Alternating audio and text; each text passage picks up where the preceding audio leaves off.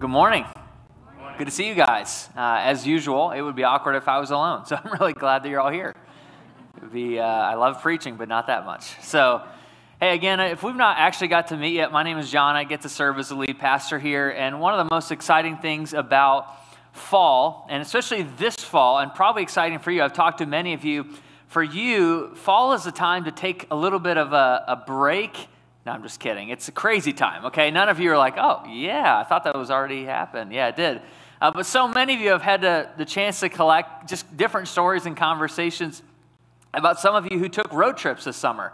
Some of you have already uh, done this in Michigan, but maybe you did a color tour, you went to the UP, or you went on a hunting trip, or, or you flew somewhere and navigated all the weirdness of flying. I'm about to do it tomorrow night. I'm a little bit nervous, to be honest. I'm a little confused about how it's all supposed to work. But what I love is that anytime you take a trip, there's things that you remember. There's certain elements of the trip. Sometimes it's just getting there that you remember. Uh, that's definitely been true for Lindsay and I. So, to give you some, some backdrop to this, uh, Lindsay grew up in New Jersey. And so, all of her family's on the East Coast, New York and New Jersey. My family grew up in a mix of Mississippi and Canada. So, put those two together. I have no idea how they even connected. Um, it's a miracle my parents met each other. So, my parents, for a long time, lived about 24 hours east of here. If you can imagine, just drive 24 hours north and then go east, and that's where they lived in New Brunswick, Canada.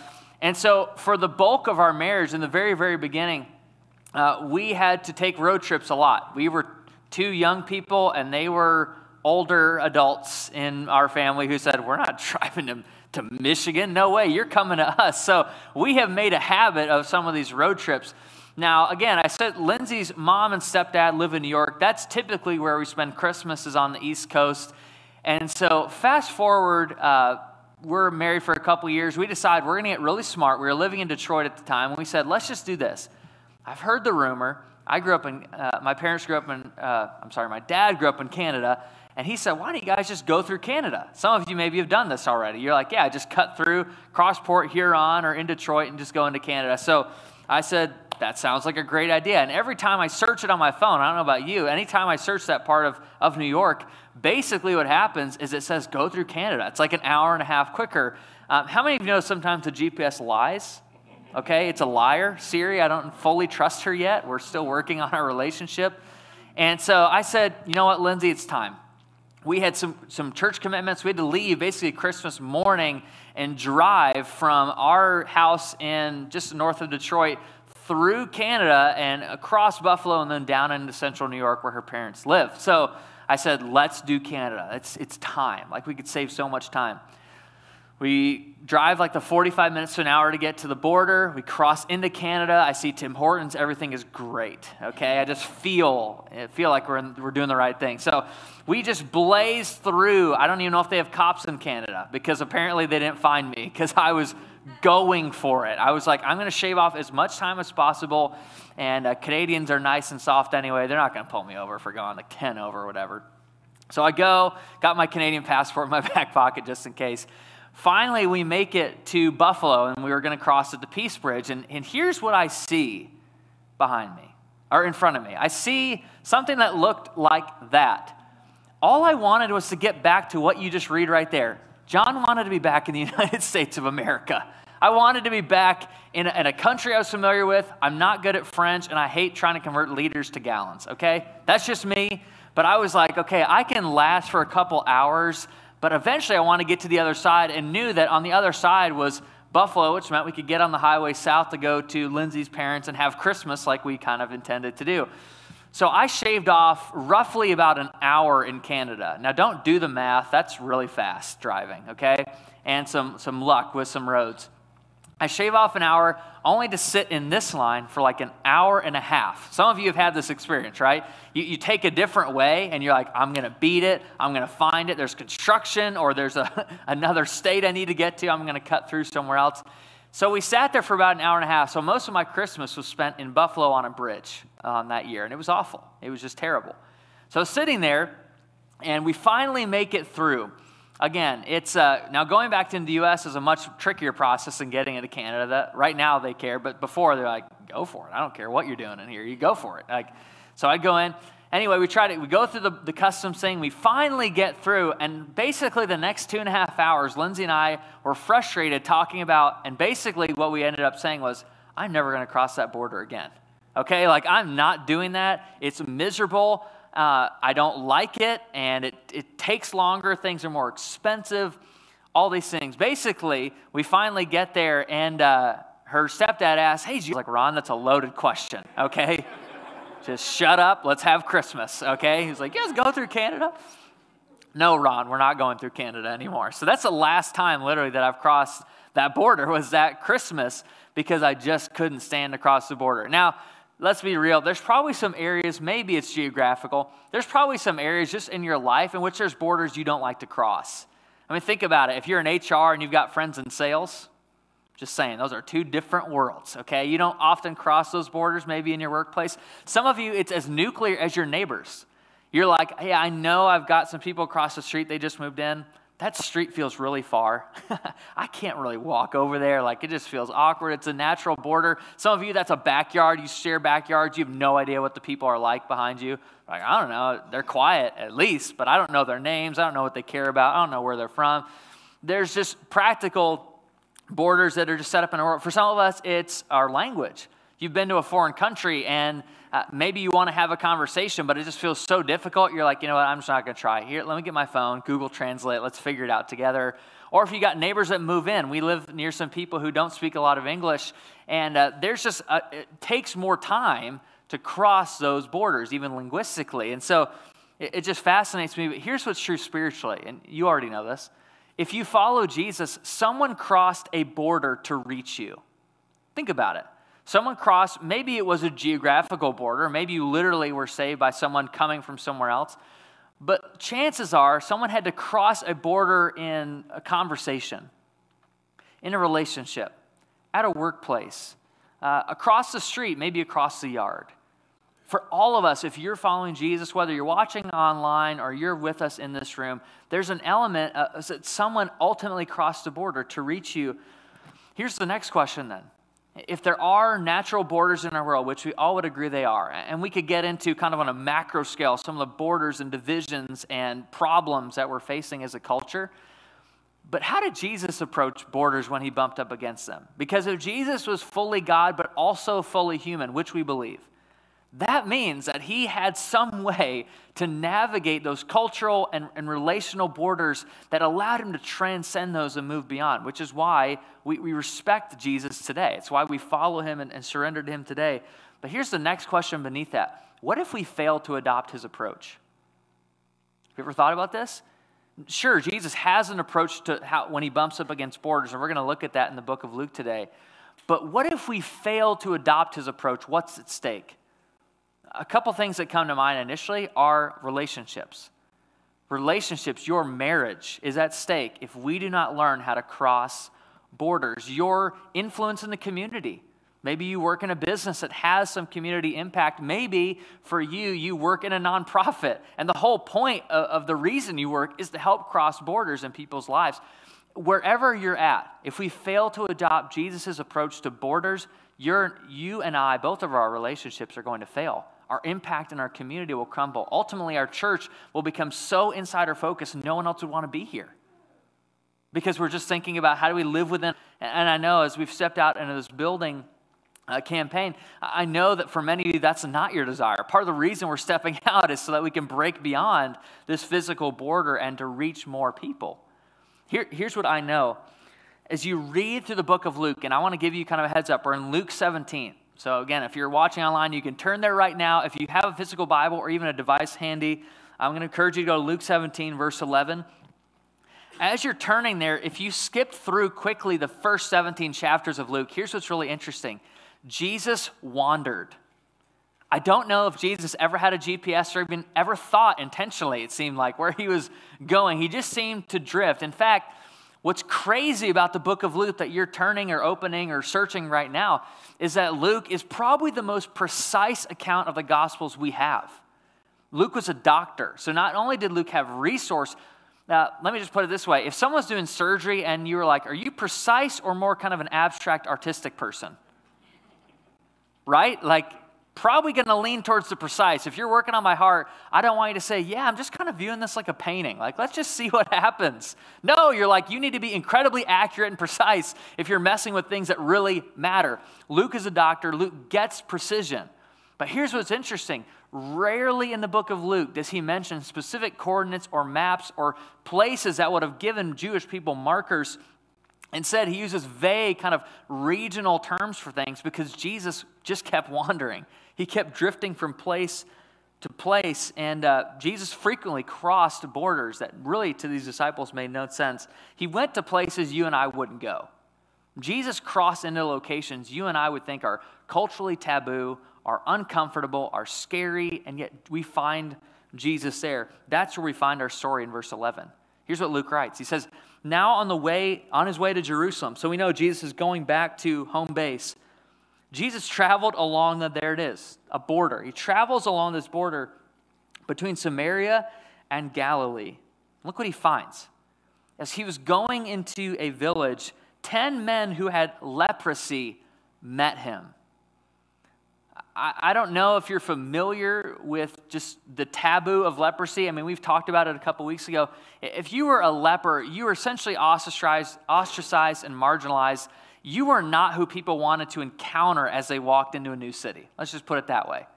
Like for, for them, it was an incredibly taboo thing.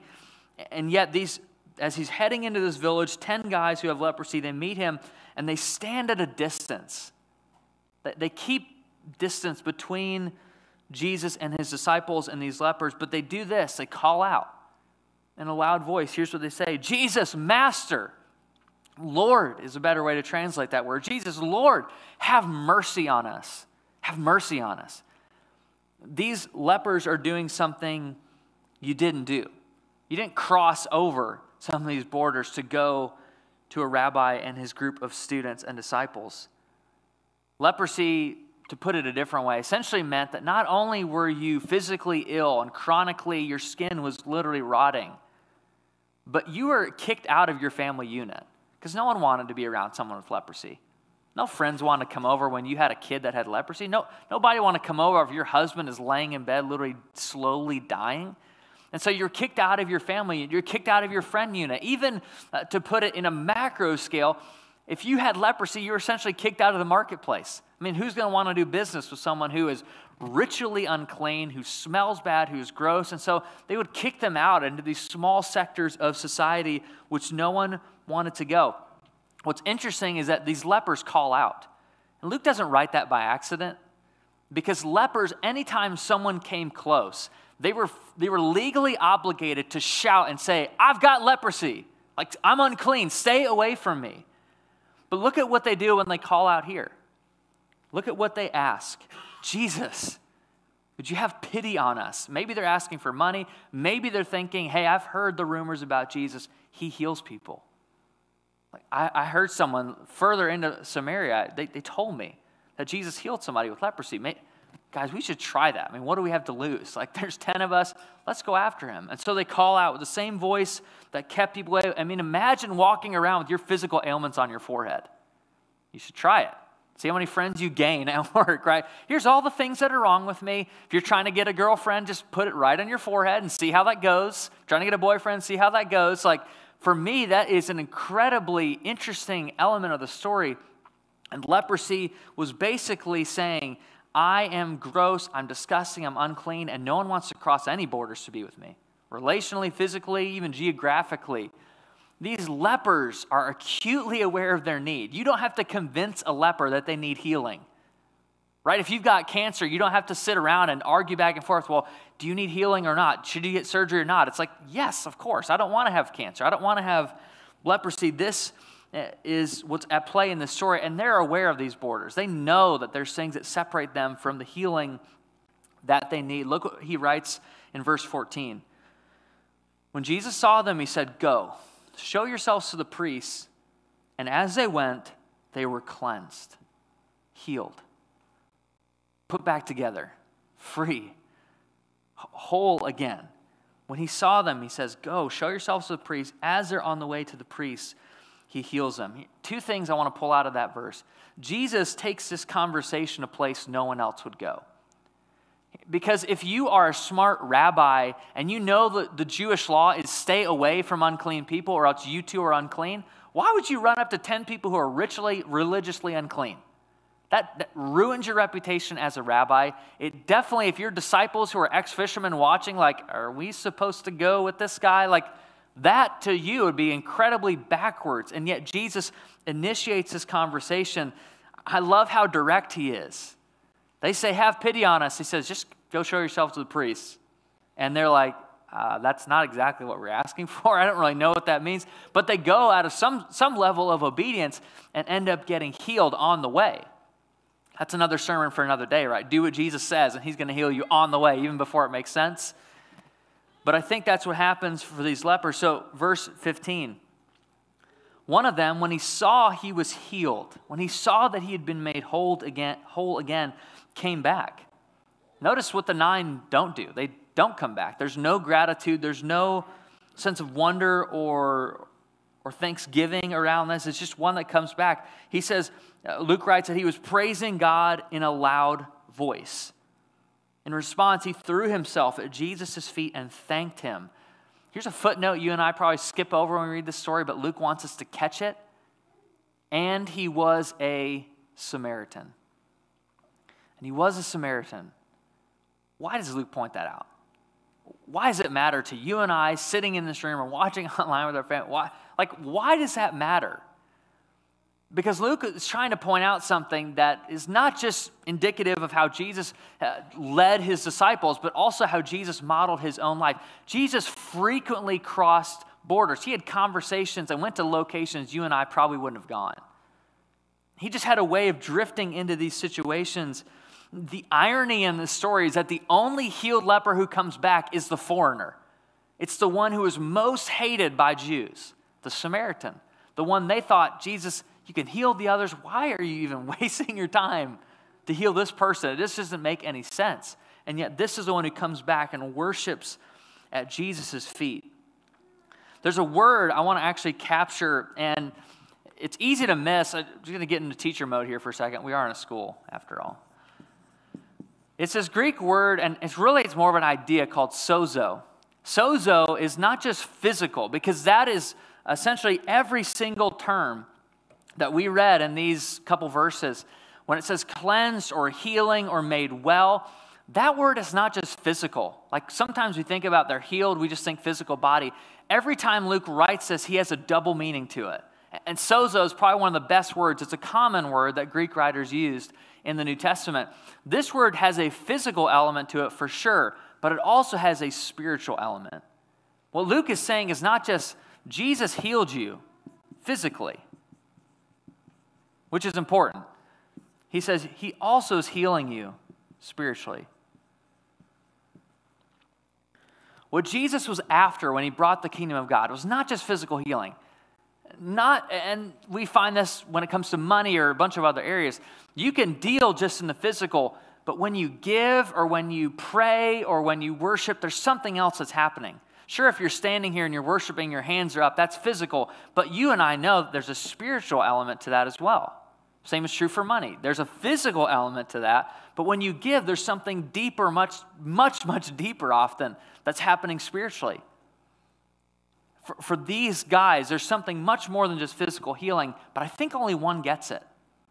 I think the one who came back is the one who got that. And he comes and bows and lays at Jesus' feet. Sozo. Really, if you're reading this as any good Jew, practicing Jew, giving Jew, you're reading this and you're asking yourself, are you serious? You mean God crossed a border? I mean, doesn't God know? We put it this way here's Jesus and here's the leper. Doesn't God know that there's a border here? Like, doesn't He know that you're not supposed to cross these? There's religious, there's cult expectations, and Jesus seems to be going around them or erasing them or going behind them. I don't know what He's doing. Doesn't He know? And the moment that Jesus heals and the leper comes back and they have this interaction, really is the moment I think Jesus is trying to communicate yeah, that's exactly what God's like. I go places no one else is willing to go. I have conversations with people no one else is willing to have. I go to locations no one else is willing to go. And for them, it would have absolutely blown their mind. If you think about it in our world, let's just, let's just use this example. Uh, you probably have people in your life who would identify with the lepers in the story. Maybe you identify with the leper in the story. Need healing, acutely aware of the issues in your own life. Uh, maybe you have people you're praying for. I know just anecdotally, some of you have lists of people you're praying to come to Jesus. Uh, put those people in this camp. But we know the solution to their need is right here, right? We at least mostly agree on that. Whether you're a skeptic in the room or you're still asking questions, there's a good chance you're here because there's some degree you know that it's going to take something divine to heal this person. But there's a border, there's a gap, there's space between, there's a void between. For us, sometimes that looks like economics. I'm just going to write econ. Economics sometimes plays into this. One of the reasons we don't cross borders is because you and I sometimes get tripped into thinking or get trapped into thinking that, well, I can't really cross that border because they don't make as much as I do. I don't even know how to relate to those people. Or uh, I can't cross that border because they make way more than I do. I have no idea how to relate to those people. And so we don't cross the border. Let's get a little bit more real. One that I'm not going to have to convince you is a border political. John, I would cross the border, but don't you know who they're voting for? They're idiots. like, there's no way I'm doing that. Uh, it's not worth the border to cross. John, don't you know what they believe about this certain group of people? I, they're clearly not clued in. They're clearly less intelligent. I don't think it's really worth crossing that border. Or haven't you seen what they post on Facebook? None of you do this, but just pretend you have people in your life that do, right? Can't you, can't do you see what they post on Facebook? I can't believe that's what they believe. And we say things like that. And so we let that border keep us from actually going to those people sometimes. How about the third one, which is again pressing in our world? Racial. Well, John, they don't look like me. They don't even speak the same language as me. I do. They don't eat the same way. They don't spend their money the same way. Don't you know that there's kind of like divisions already. Like, shouldn't we just let those lie? Like, why would I drive over to that part of town and get my car fixed? There's some racial borders here. True in our community as much as it's true anywhere else. Those in some way are external, those are real, but they're external. Some of those are beyond our control. Let's take it to the next level. For some of us, there's internal pressures that keep us from crossing the border. Here's one that I've, I've done before, and I'm going to give you a story just to prove it. Uh, I, have you said things like this? It's too awkward. John, I would, but it's like really awkward. how, do I, how do I cross the border? How do I go to that place? Or how do I just don't really fit in? Or if I started talking about Jesus or I started trying to address this conflict in our relationship, it's just too awkward. I'd rather not cross the border. And you and I have all said that at some degree, in some way. It's too awkward. Uh, another one that I get to hear, uh, and I'm going to give you a story about that, just wait. Um, another one is, how about this? I'm just too busy. I, I can't. Have you seen my calendar? It's full, it's totally stocked full. There's no way I have time to cross borders or even think about people who are on the other side of this equation. I'm just too busy. And all of us probably feel this, right? The, the first couple months of COVID felt really awesome. Maybe you had some people physically who were affected, but for the most part, we're just trying to figure out what this is. And so we're at home, we're working from home. And how many night meetings did I have during COVID? Right here. And it was glorious. I love you all, but it was really nice. Like there were some, some weeks where it just felt like, wow, I'm getting to have deeper conversations with Lindsay. I'm getting to watch Tiger King, all the important things that you need to do right? Last dance, if you're a sports guy. Like, to me, that's just, I've said that before. I'm just too busy. I don't have the space in my calendar. How, how do you expect me to do this? And finally, the last one, which I think all of us probably have to wrestle with, and very few of us verbalize this, but we feel it. If you ask me about crossing borders, I don't really care. I don't care. Like, I, I, I say that I care, there's parts of me that care, but there's not enough urgency mixed with the important side of that to make me do anything different. I just don't really care. All of these are obviously discipleship gaps. All of these, Jesus wants to help us cross these borders through. But here's what we do that I think is totally understandable, but it rarely works. Here's what we try to do we're here, we're over with Jesus, we got healed, we're whole, we know how, to, we know how it works. We know we've got people over here that we want to see come to Him, or we want to see healed, or we want to, maybe it's a marriage getting restored. We know there's people on the other side of these borders. Here's what we do Jesus, oh Jesus, would you help me do this? Oh, landmine, go through here, figure it out, figure it out. And then eventually I'll get to them. Jesus, help me figure out why they vote that way, why they don't make as much money as I do, why they're that skin tone. And then could you free up my calendar, make it less awkward, make me care, and then we'll get there. We do this, right? We use these reasons. Some would call them excuses. Here's what Jesus does He says, Yeah, yeah, I know these exist. I know they're real. But what Jesus is doing in Luke 17 is essentially this He's saying, There's no borders in me anymore. Actually, someone warned me that was going to happen, and it actually happened. He basically says, Here, where you see a border, here's what I see just a direct, straight line.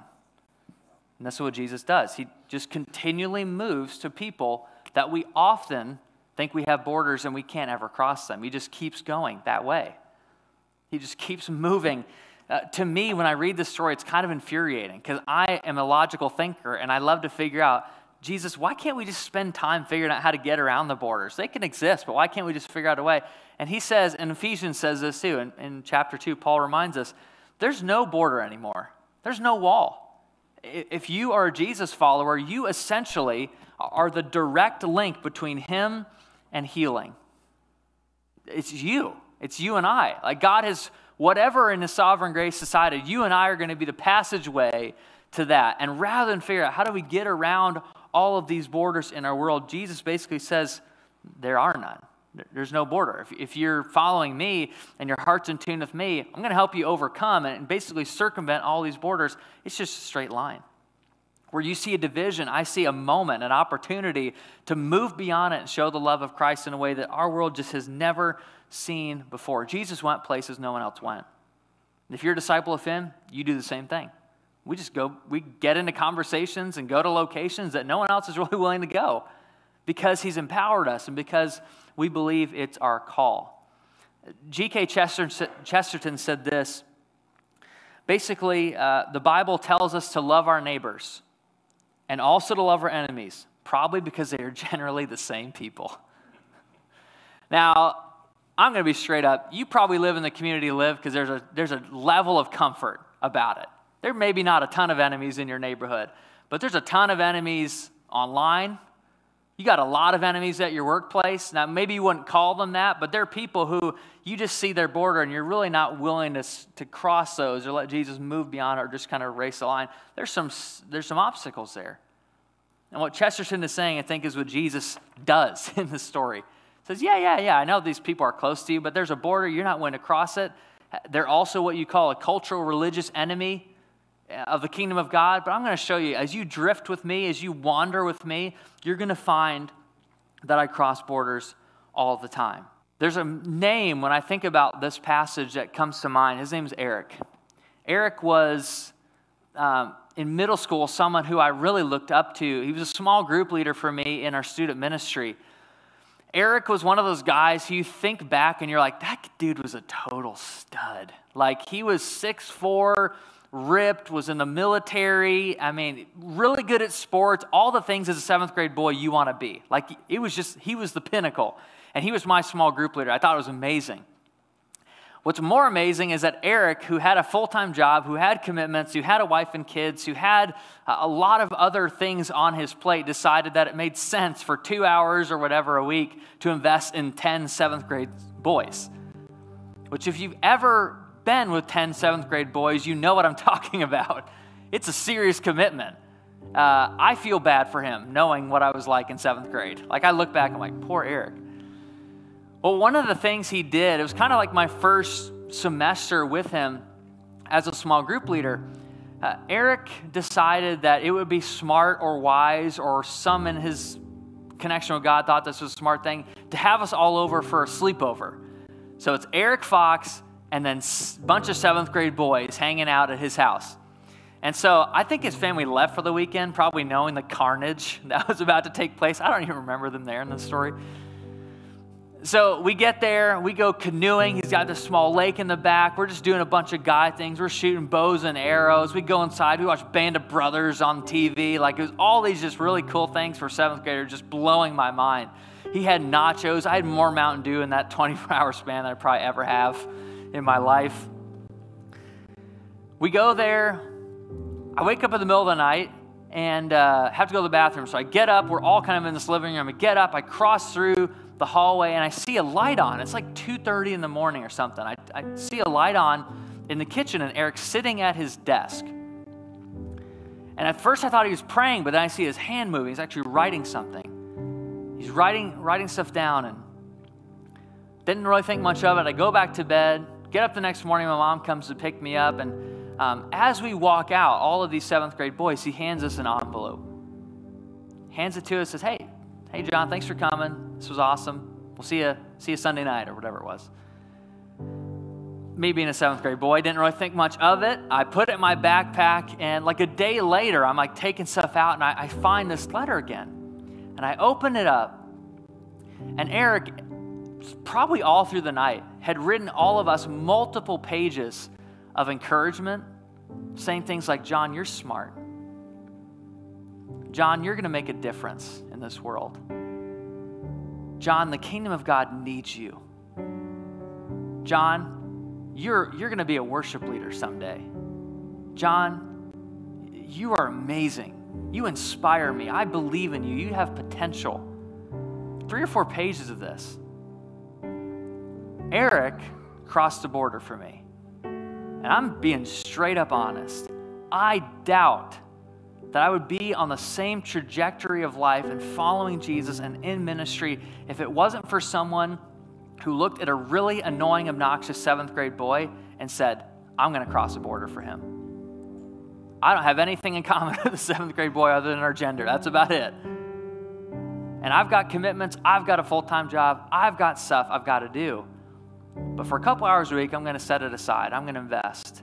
I'm going to have some, some boys over and invest in them and I'm going to encourage them. And a few years after that, Eric passed away from ALS. His legacy is not about what he did for a job. I don't even remember.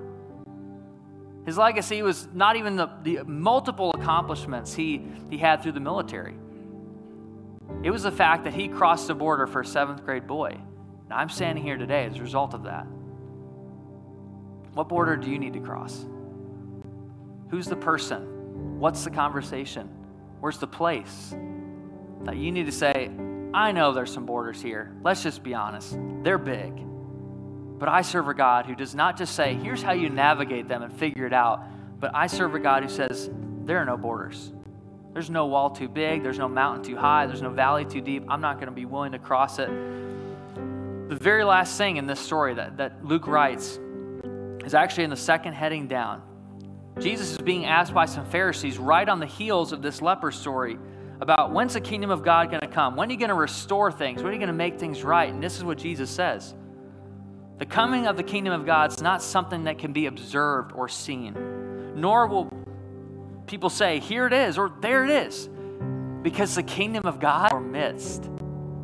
What Jesus is saying is, I'm bringing it. I am what you need. I am the one who crosses the border. I am the one who crosses the divide. You don't have to do it on your own because with you and just your own power, all you're going to see are borders. And you're going to keep running into them. You're going to keep being frustrated. You're going to keep judging people, them in your heart. You're going to struggle with things that are not going to allow you to cross the other side. But, friends, there are people on the other side of this who need you and I to say, All right, God, there are borders. I see them. I feel them. Help me in your power to let me cross over to the other side. Help me move beyond the physical borders I see. The promise here is that the Holy Spirit will be with you. God will be with you when you decide, I'm going to cross the border. But here's what's also true He is not going to be with you when you just camp out in your own comfort zone. When you just stay where it's safe and warm and all the people around you love the borders that they have and love the borders you, you and them have set up. But if Jesus will take you farther, you will see the Holy Spirit's power with you. That's the promise. And so here's what I want to do I want to pray for you because there's a really good chance you came in here today pretty aware of a border that you need to cross. That could be a relationship, could be with the person sitting right next to you, could be someone at work, could be a neighbor that you need to cross. Uh, for, for me, I think about that and just know, wow, there's some borders I need to cross. I was reminded yesterday, I rented an aerator, which is just a weird idea in general. Like the little turds just pop up all over your yard. It's just a weird thing. It's weird. My neighbors are probably judging me for doing it. Um, I rent this aerator, and uh, again, I'm pretty wise and thoughtful. And so it's 278 pounds. We load it up at Home Depot. I go home and it's just me.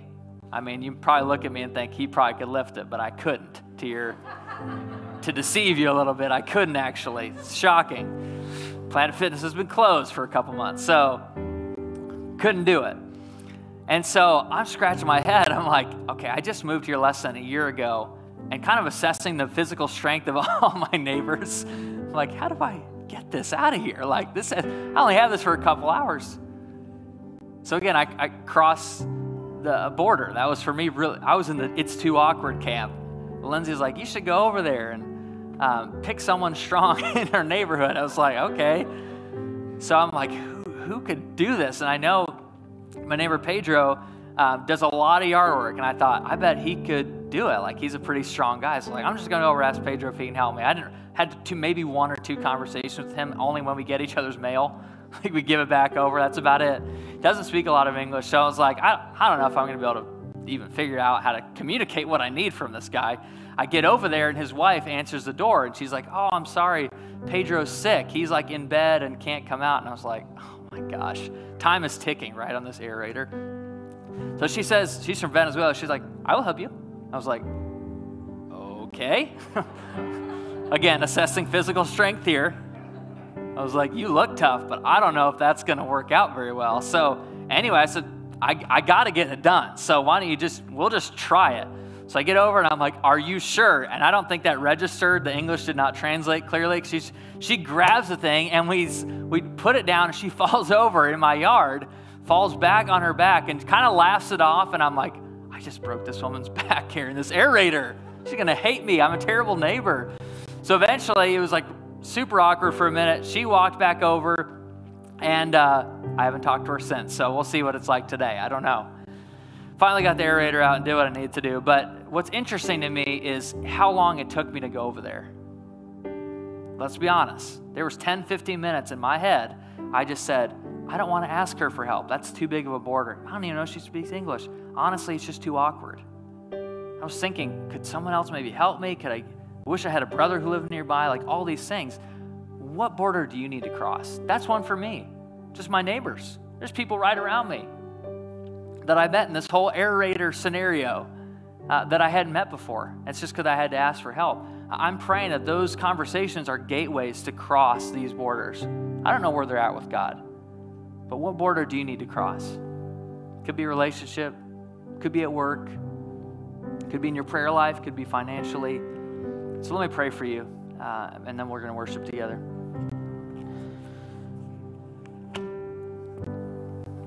God, I thank you just, I thank you for your kindness.